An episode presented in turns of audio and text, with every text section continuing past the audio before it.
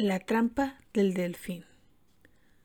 Buenos días, nariz de botella, gritó Finley el pez. Ten cuidado con los botes pesqueros y sus redes. Nariz de botella estaba emocionada. Ella nunca antes había visto un bote pesquero. No te les acerques mucho, gritó Finley. Los pescadores saludaban con las manos y reían.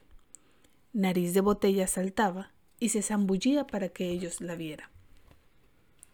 A uno de los pescadores se le cayó su sombrero al agua. ¡Qué juego más bonito!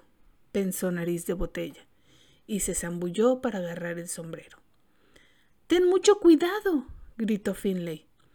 Pero Nariz de Botella nadó directamente hacia la red de pescar. Quedó atrapada junto con los peces. ¡Oh no!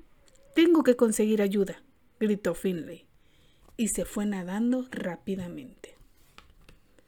Al poco tiempo, Finlay vino de regreso con Keeper, Sonar y Alga Marina.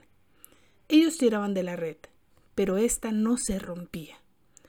La pobre nariz de botella se sentía con sueño y enferma. Necesitaba nadar a la superficie para respirar un poco de aire. Esperen, dijo Finlay. Yo conozco a alguien que nos puede ayudar. Al poco rato, Finlay vino otra vez de regreso y con él venía Pico de Navaja. Ayúdenme, por favor, decía jadeando nariz de botella.